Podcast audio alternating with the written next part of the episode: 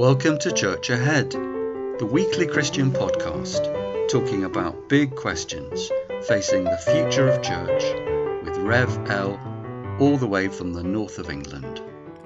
Episode 61 Colonialism Like a Little Prayer. No, no, no, Rev L. The Summer Pop Festival is next week. Today we've got one more week of politics. All right then. But just let me do a little bit more before we start. I hear your voice. It's like an angel sighing. I have no choice. I hear your voice. Heaven help me. Okay, then. Next week we've got Madonna singing Like a Prayer in Detroit. And today we're looking at the subject of colonialism. High up Above the entrance to Oriel College, Oxford, stands a little man.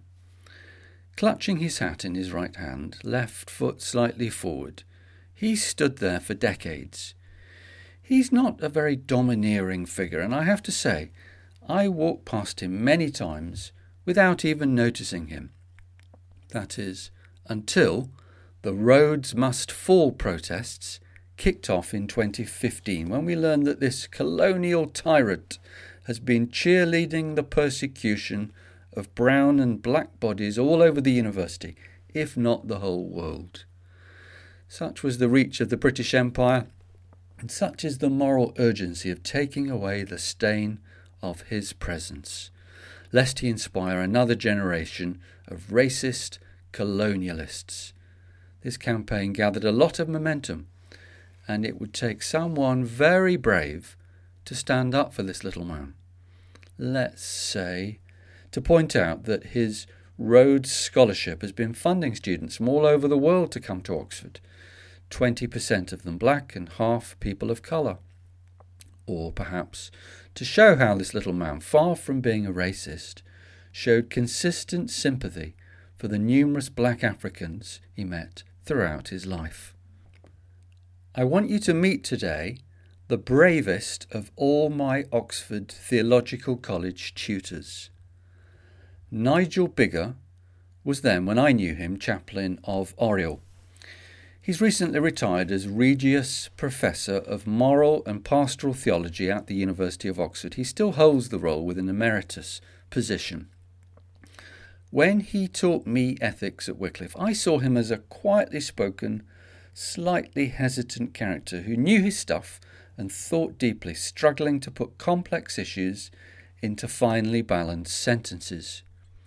But I'm not sure I'd have seen him as someone who's going to take on the weight of world opinion in the press and one of the most powerful modern movements in the university of today. So, what has he done wrong to rile the university so badly? Well, his first offence was to defend that little man above the entrance to Oriel. Most Anglican chaplains would have no hesitation jumping on the bandwagon for his removal. Nigel's second offence was to set up a five year project to, I quote, test the ethical critiques of empire against historical facts. End of quote. His first degree at Oxford was in history, and his critics really don't like him bringing historical facts and examples into something they see as a simple, open and shut case of good versus evil.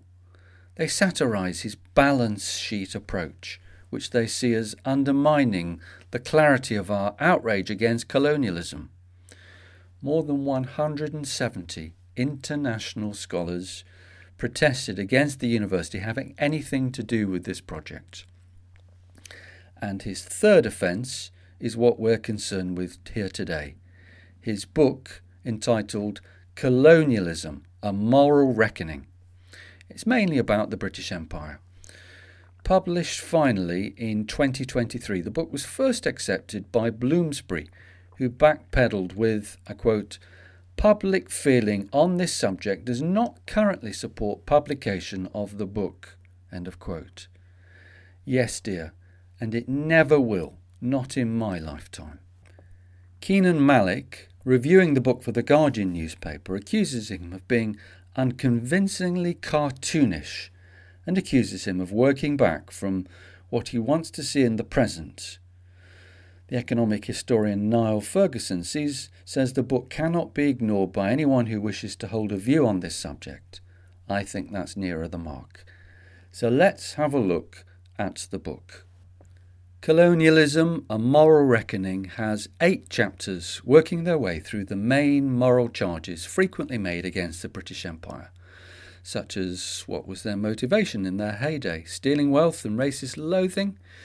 He shows how human and mixed the different motives were of, for example, traders, emigrants, soldiers, church missionaries, civil servants, and other players in the colonial project.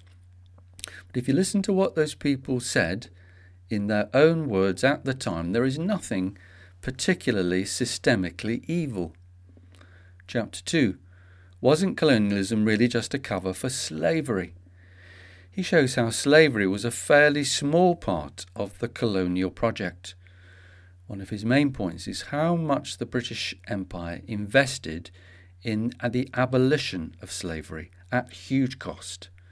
The British Empire did not invent slavery or even bring it to Africa, but we did a lot to bring this universal practice to an end. Now, that does not turn the British into saints because they had slaves' blood on their hands, and also because they made some depressingly unheroic deals to get the job done, such as paying compensation to the owners rather than the enslaved people. Chapter 3 Didn't we treat native people as our racial inferiors?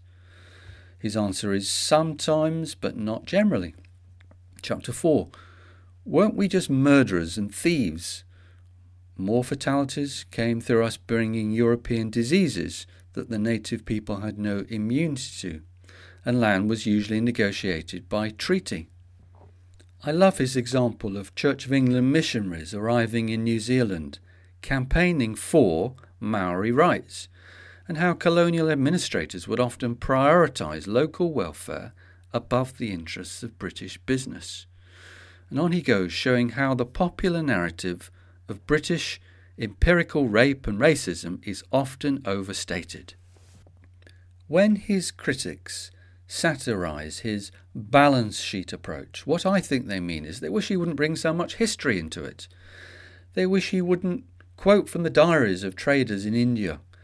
They wish he wouldn't find so many contemporary accounts of native people rather liking the British or point out rather awkward things such as the Irish Easter Rising of 1916 being motivated to quell the rising contentment amongst Irish people for the benefits of British rule.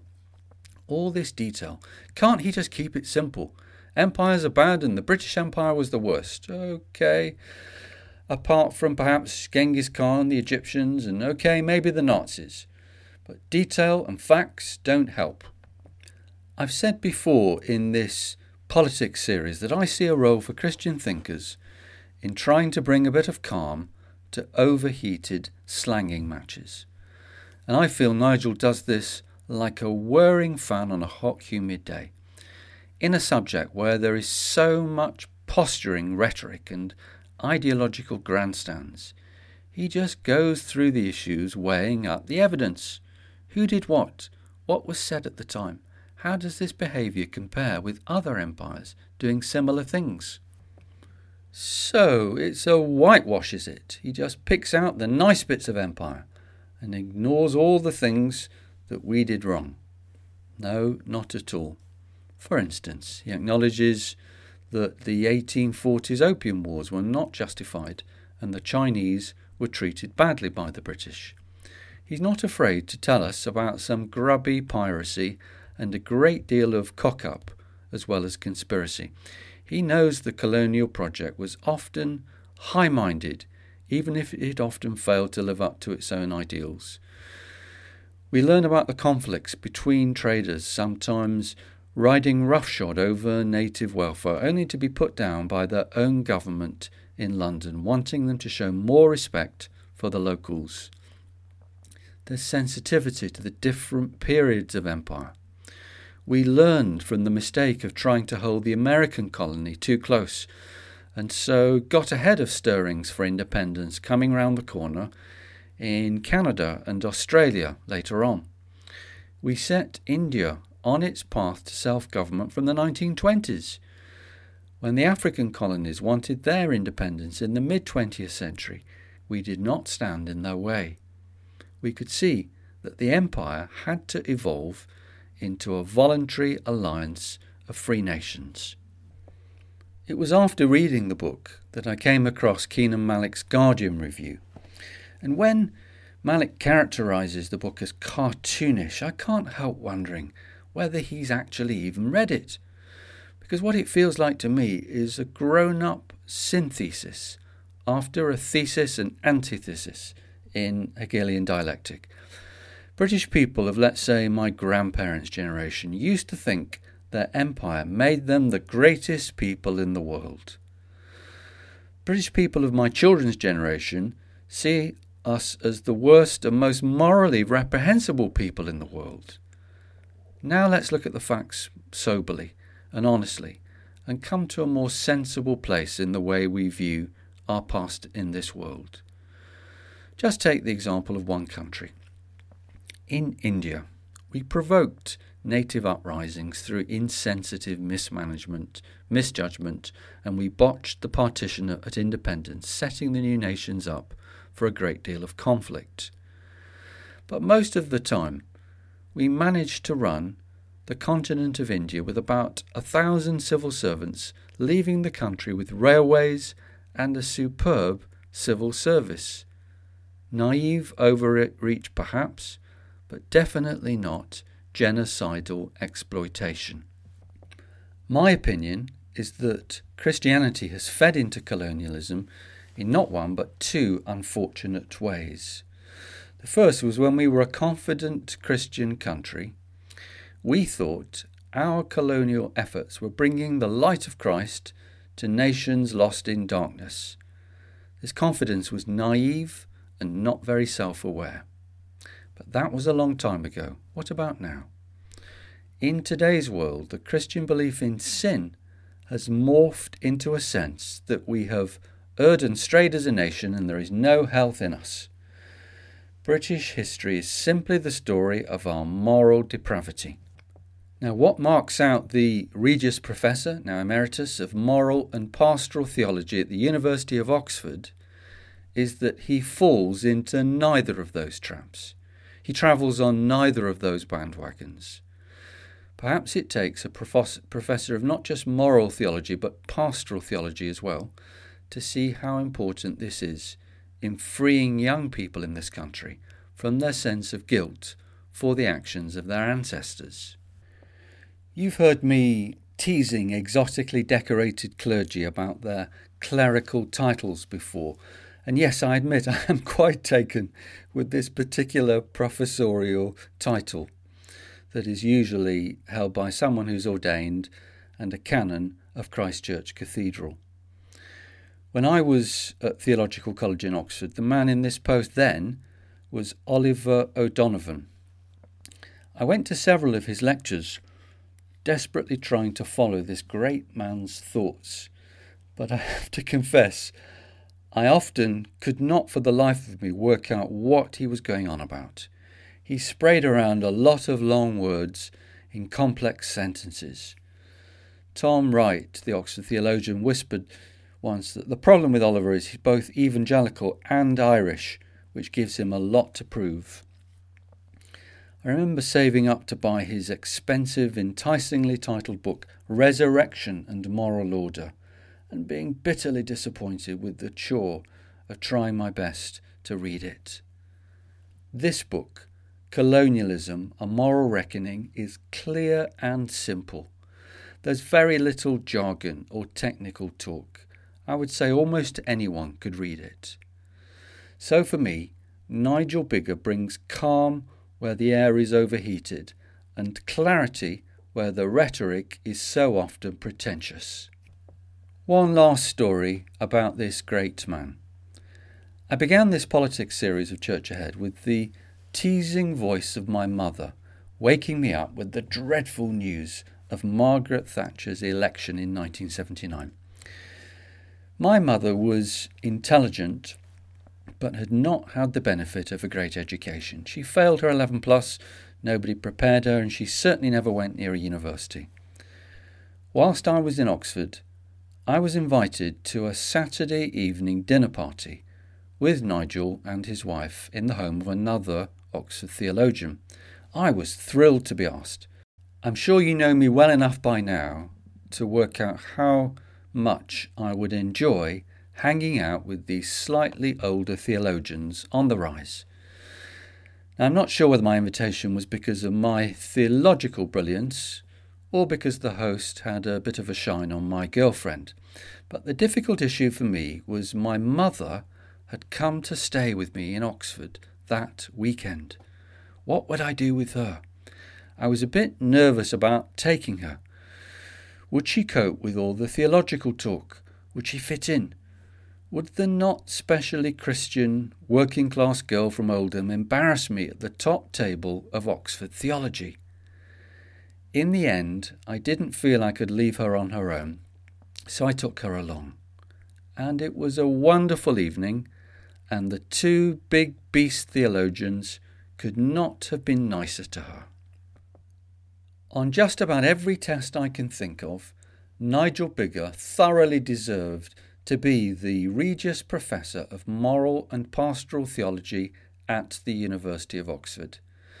And this brilliant book is the best effort I've ever come across of a Christian thinker providing a better explanation of the history and behaviour of my country in this world. If the little man at Oriel finally does fall, I would like to propose he's replaced by a statue of Nigel Biggar.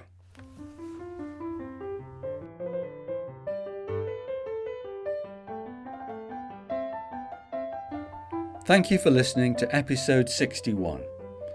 Next week, we've got our Summer Pop Festival in Detroit, and please can you prepare for it by finding and listening to a video of Madonna singing the song Like a Prayer.